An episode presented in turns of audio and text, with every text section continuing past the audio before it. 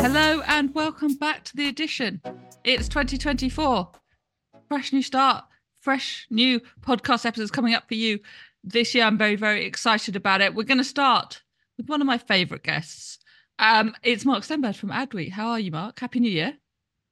Happy New Year, Charlotte. I'm doing very well. How are you? Uh, I'm I'm great. I'm delighted to be starting off the year with you, not least because we did this last year. It's going to become a tradition now where you make some predictions for me. We actually did it in December 2022, but it doesn't matter. We're going to return to our predictions for this year, but we're going to start actually with a little bit of breaking news because we're recording this on the 2nd of January. And we've learned just before we hit record that the president of the Messenger, Richard Beckman, is leaving the company. Uh, he says, citing health reasons. I won't link to the entire quote he gives, but um, he said, I wanted, to, as we start the year, I wanted to share with you what I had announced to my colleagues back on January 31st. I'll be leaving the messenger. Back in November, I had advised Jimmy Finkelstein of my decision to step down based on short term health issues I endured this past year and will be subsequently retiring from the corporate world at the end of this month. So, health issues are the reason he's giving. So, obviously, we wish him the best and hope those health issues are overcome. But it does lead us to talk about the future of the messenger, which, if people don't know, it's a general news website that started last year with quite serious people involved in it. Um, I don't really understand what it is, Mark. Do you understand what it is, Mark? Uh, I mean, yeah, I so I, I spent a fair bit of time with Richard and with some of the other kind of architects of the publication at its launch and prior to its launch. And I wrote a story about a partnership they'd signed with an AI firm uh, a few months ago called Seekr, I think it was.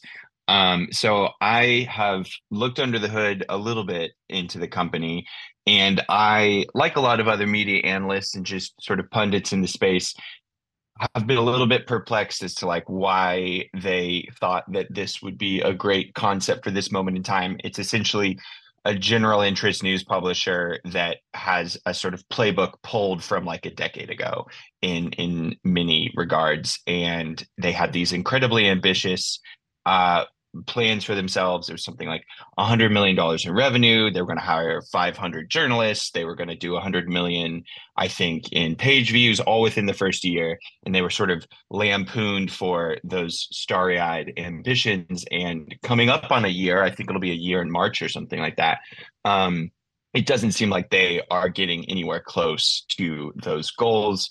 And now you have this news that Richard Beckman is stepping down. He was I don't think technically listed as a co-founder, but he was certainly uh, one of the the principal figures in the organization. He has decades of experience behind him, some of it controversial, uh, but he is uh, a noted uh, business development guru. And him stepping down from the company uh, for health reasons or health reasons and other unspecified reasons, who knows? Uh, but it, it, does certainly raise a little bit of intrigue as to how things are going uh, inside the company. Yeah, I, I, should also say at the end of his statement, he says, As for me, my wife and I purchased last year a home in England, and at the t- end of 2024, we will be returning there permanently, where I plan to continue with some advisory and board work. So he's coming to join me here in England. Um, it does strike me as slightly odd that they chose to launch the Huffington Post in 2023. Yeah, the, the the models were based on a lot of like we're going to get to 100 million uh, m- monthly readers through aggregating news stories and creating really clickbaity headlines and they kind of were doing these these editorial and distribution strategies that were really social related that were really search related and not they did break to their credit i think some some some good original reporting specifically in the realm of politics mm. um, they've had some some good scoops there but i think for the most part it's been a lot of taking reporting that somebody else has produced trimming it and repackaging it and then publishing that and just doing that at such high volume that they would theoretically get to 100 million people or yeah. so but that strategy is kind of gone by the wayside um, and any readers that it would attract you would assume don't have a high level of engagement, which is you know sort of the primary KPI that most advertisers are looking for today, rather than a scale play that's sort of a, a bygone notion at this point. So yeah, it didn't seem like they were. Uh, it was one of those things where it's like the people leading the company certainly had a lot of experience. So you either think, well, they know something that I don't, or they're making an incredibly kind of crazy decision uh, that uh, doesn't make any sense. So yeah, maybe uh, it's one of those. and I say that not being disparaging about the Huffington Post, which I think does some great work. My point really was the Huffington Post was an established brand mm-hmm. and could establish itself a, as a brand at the time that its business model worked. You, mm-hmm. I find it hard to see how you release something, create something like that now. Yeah, that was really my point because we all know that niches, niche sites, niche newsletters, all that kind of thing is really what is paying off for most people. Yeah.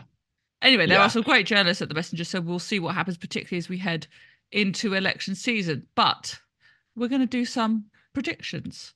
Uh, this is mainly because I want to see if you and I were right last year. We did a show last year, uh, and we talked about a return to the pivot to video. Now, did we think that happened last year in 2023? There was certainly a lot of video content, wasn't there? Mm-hmm. Yeah. Okay. So if we're going over past uh, predictions, we're gonna. I, am uh, hold you, know, you account. Just slightly. disclaimer. yeah. No. So I think. um I think yes, that that prediction certainly does hold up. I mean, it was a pretty obvious play to make, and I think the pivot to video kind of comes in a lot of different iterations. I think, uh, sort of contra to my prediction, you have like the dissolution of of Condé Nast Entertainment, which was like the video arm of Condé, which to me sort of encapsulated this really concrete effort of like here's a digital media publisher with all these great brand titles. It's going to try and take that charm and that brand prestige that it has and graft it onto the video world and use that to really sort of supercharge its business. So the fact that cne has kind of come apart or has been sort of restructured um, is a bit of a blow symbolically at least mm. to that thesis. But i think on a macro scale everybody's moving to vertical video everybody's moving to ctv you talk to any publisher they're talking about producing more video to tap into those higher cpms um, it absolutely is is a, a a trend that swept through the industry and depending on what publisher you're talking about it sort of manifested differently but i think i could i could confidently say that that uh, is is a trend that continues to be a big okay, you're feeling good about that one. You're feeling good about feeling that good. one. Feeling good about uh, that. And I think you make some good points. Obviously, I mean, they spent a huge money, Condé Nast, on that entertainment branch. But anyway, we could do a whole show on that in and of itself. Um, have you got any thoughts on what we're going to look forward to in the next 12 months, Mark? Yeah. So did we talk about AI this time last year? I can't remember. I'm Had sure that, like, we dared to mention yet? it. I, it hadn't peaked. Around... I'm sure we dared to mention it. Yeah. So I would be remiss. I think that I do have a few predictions. I think the primary ones we could all really guess at, right? Like AI is going to continue to be a headline subject throughout the rest of the year. However, I do think that this will be the year of kind of the I think the the cat's out of the bag, the flash has already happened. Now it's more bureaucracy, deal making, lawsuits, licensing deal you know it, it's less sexy but a little bit more like getting down to the nitty gritty of how this yeah. sort of technology actually ends up manifesting so maybe a little bit less sensational but uh potentially a little bit more impactful uh this year yeah i um, put in a prediction in newsletter where i did predictions i put in a prediction for ai and i think there is going to be an ai backlash mm. i think both consumers and creators are going to get slightly fed up. Look, the genie is out the bottle, right? AI is not going away. There's going to be stuff in the media made by AI tools. It's done. But I think I've talked about this before, but I think uh, creators are going to really get fed up of their work and stuff being used for free. We're already seeing that a bit with uh, authors, aren't we? So mm-hmm. I, I think that is going to be a pushback from that side. And I think consumers as well are going to get fed up with reading generic robot created content. Mm-hmm. And I Yeah, think we're I going to thi- see that. Well, I think to your first point, it's really interesting. Um, I, I wrote a story about how publishers are kind of having to like play four different games of chess at a time as they're as they're dealing with all the potential ways in which the AI situation could settle. So I think in one instance you have some of them signing deals, like you've got um, Axel Springer, and of course I think uh, the AP who have some version of a licensing deal with like an AI company, and then you have others like the Times, which I think was just reported in the last week or so that it's suing uh, Yes, OpenAI and Microsoft for right. So um, and then you have others like I know the the the Dow Jones and Wall Street Journal are sort of on one hand having conversations with OpenAI about licensing deals, and then on the other hand participating potentially in some of these lawsuits to you know stimmy some of those efforts. So they're sort of playing both hands at once um, in many ways, and that's why I think things are going to get so complicated here uh, because you have publishers basically trying to hedge all potential outcomes by sort of going along every potential route. Um, so I think there'll be a lot of backlash Yep. at the same time as there's also sort of precautious uh, involvement um, and take up, you Yeah. know, because nobody wants to be the one company left out. That's Um, it. and at the same time, you know, nobody wants to to buy in and then be made a fool of for that. So Hello, Web3. Yes. Um, I, I think you're absolutely right that no one wants to feel like they missed the boat because I think people really feel like they missed the boat in some cases in social media, uh, particularly regu- in regulatory terms.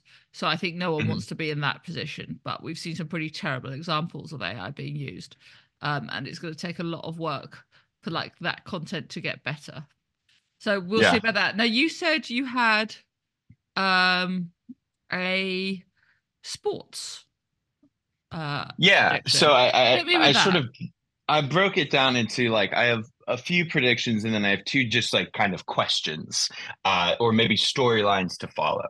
Um, and the the sports media uh, falls into the storylines to follow category that I that I created here. But you essentially have like a number of different factors that are really reshaping the sports business, uh, and as a result, the media and the channels of media that cover it. Uh, and so I think you this is kind of indicated a little bit by I believe it was Front Office Sports Mm. getting uh, an investment from I think Redbird Capital. Um, and I know I've spoken with with Adam at that company. They plan to use that money to really bulk up the business in a variety of ways. I know Puck, a, a favorite of ours, I think recently Yes. just signed uh, a new sports media columnist to Yeah, kind of that head was up a coverage huge in that deal. space. that was a huge Yeah. deal.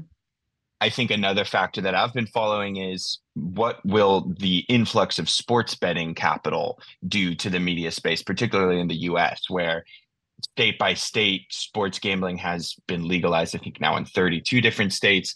Texas and California, it's still not legal. Those are two of the biggest states. Uh, is from a population revenue and sports perspective. Uh, so as those states continue to be legalized, how does sports betting affect the media industry on a commercial basis but also you have interesting questions over the ethics and the legality Yeah. and like how how you cover a team if you're also able to bet on it or something Yeah. like that It's so Um, fascinating. It's so fascinating watching sports betting develop in America while sitting here in the UK because it's obviously a huge deal here in the UK. And you can watch football matches here in the UK, and basically every advert during halftime is a sports is a betting advert. Mm, Uh, and then you'll cut back to the game, and at least one of the teams, probably both, will be sponsored in some way by a betting company. Yeah Um, and actually, there's a bit of pushback happening, I think, and I think some of that is starting to get reduced because it's been so prominent and really taken over. Um, Yeah. With all the consequences of that. Now, I'm not anti-gambling at all. I occasionally put tiny, tiny bets on sport myself, but you know, when we're talking serious money, not the piddly little th- bets I put on, that has consequences for people and their lives. And journalistically, you're right. It's a fascinating thought that you know you could be a sports reporter covering in depth a team, which and learn of a major injury, say, before that is made public, and you could bet, say, on that team to lose because you think they'll lose uh, on the basis of having that injury, and that would happen before anyone knew the information publicly. Mm-hmm.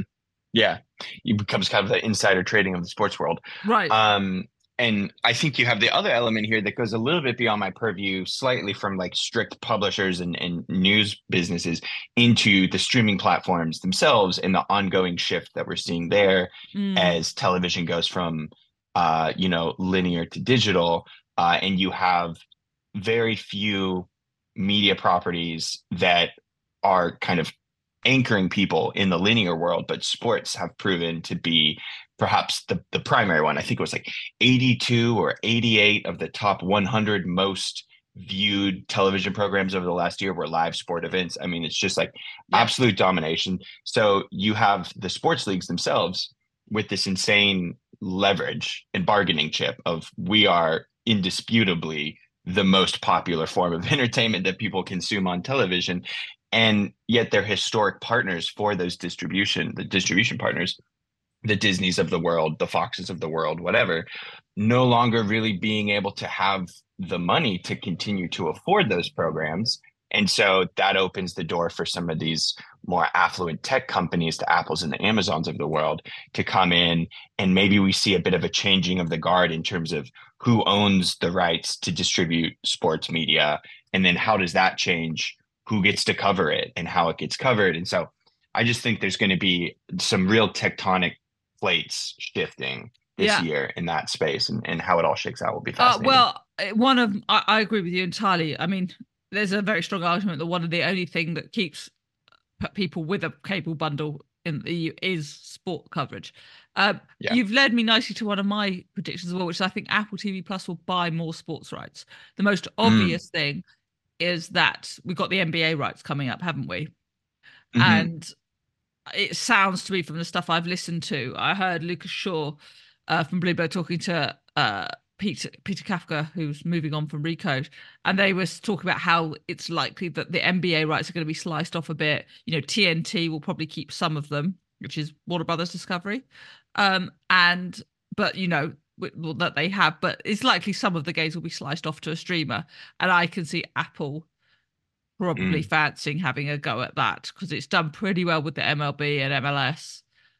Um, there's also possibly they want to get into Formula One. I can see ba- basketball before. The thing with Apple, that's always the thing, and we always, I always mention this when we talk about it, is that they really insist on having it the same basically globally.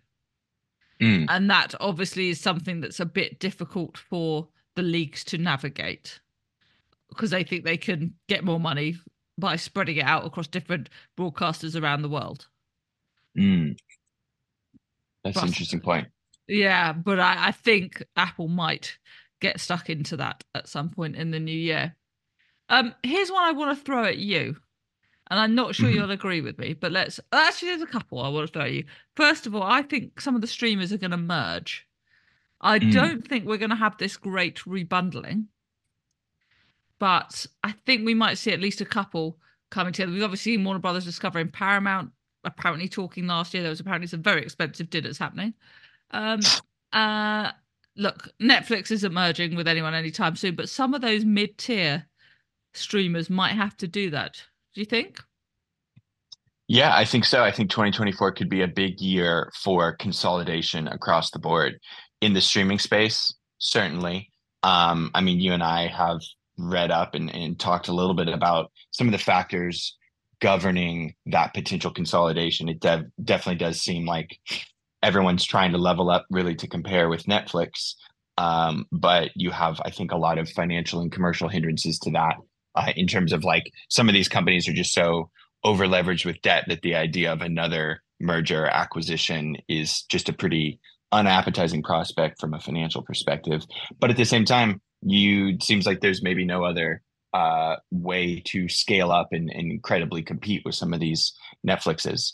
Uh, and I think actually that segues nicely into one of my predictions, which is, you know, essentially the same thing, but for the digital media space. I think we're going to see uh, more consolidation there as the open web kind of continues to dwindle and i think readership and distribution continues to you know go from a stream to a trickle that more places are going to lock arms to keep their audience size of you know of a scale that's still interesting to advertisers. Um, so I wouldn't be surprised if uh, the the challenging economic climate combines with uh, the increased need to to remain competitive from a skill perspective uh, and, forces a lot of digital media consolidation. So there could be a macro theme for the years coming together. Yeah, and I think what we saw happening with kind of Jezebel and that space sort of gives you a hint that you're probably going to be right about that in some form. Yeah, I'd like to see it. Well, I, I, should say I'd like to see it, but just from like a sort of juicy news perspective, I mean, I'd like to see some some heavyweight consolidation. I think Ooh. could be on the uh, on the agenda for the year. Um, and I have some some potential candidates in mind, Ooh, but I don't want to. Are you going to share them? Go on, go on, go on. It's the first show of the year. Um, Let's start with the band. Yeah, well, I mean, I think the obvious one I've written about this a little bit um, is uh, Vox Media and a Penske Media tie-up. Um, obviously, Penske invested $100 million in Vox, I think about a year ago, maybe last February. Um, so they're already sort of in bed together to a degree. And I think you have those two being really complementary digital properties. Um, sort of two of the last major digital media behemoths. I mean, there are a few others out there, but um, I think that you could see those two companies coming together in a pretty logical way. And if Vox's finances look anything like its digital media peers, uh, then they might be looking for uh, you know someone to come buy them out.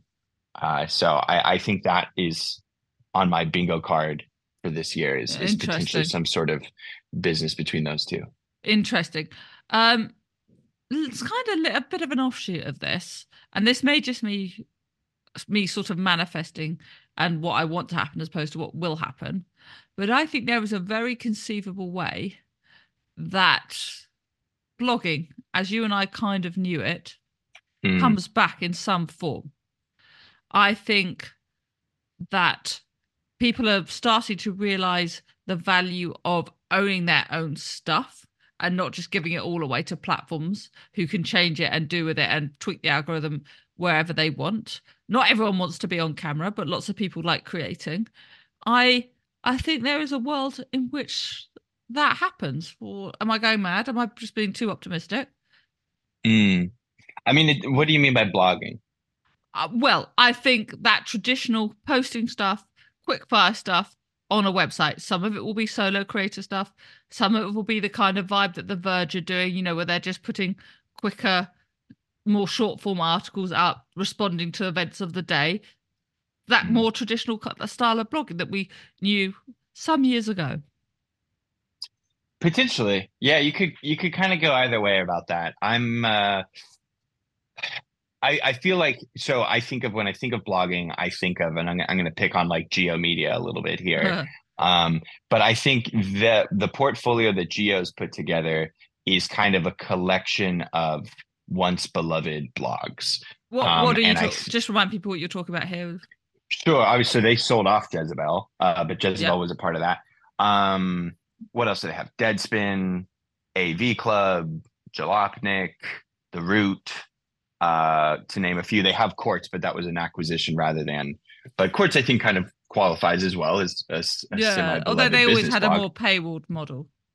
Yeah, they're, they're a little bit of the the stepchild there, but um, and I think you could just look at that company and kind of see how it's selling for parts and and kind of going along at an unsteady clip and and extrapolate from that that the business of blogging is not one that is very stable at the moment. But i do i do take your point that i think it, ironically as the media ecosystem becomes a, a drier barren less hospitable place that will uh, reduce the number of potentially viable publishers in the space. Um, and as a result, that could lead to the remaining publishers, the ones who do kind of survive, to have a little bit more of uh, hegemony over readership than has been the case over the last decade, where there's just such a plurality of different sites to visit and so much content that you kind of couldn't turn left or right on the internet without hitting a think piece. I think as we go from a sort of uh, an ecosystem of abundance to one of scarcity, that might lead more readers to redevelop these habits of I'm going to go to my favorite website and I'm going to see yeah. what their take on the matter is, or whatever the case is. So there's maybe like a scarcity based argument for a, a blogging resurgence. And there's, I think Substack still has proven the point that like voicey writers with dedicated fan bases can continue to cash in on that and that there is like a high degree of loyalty there.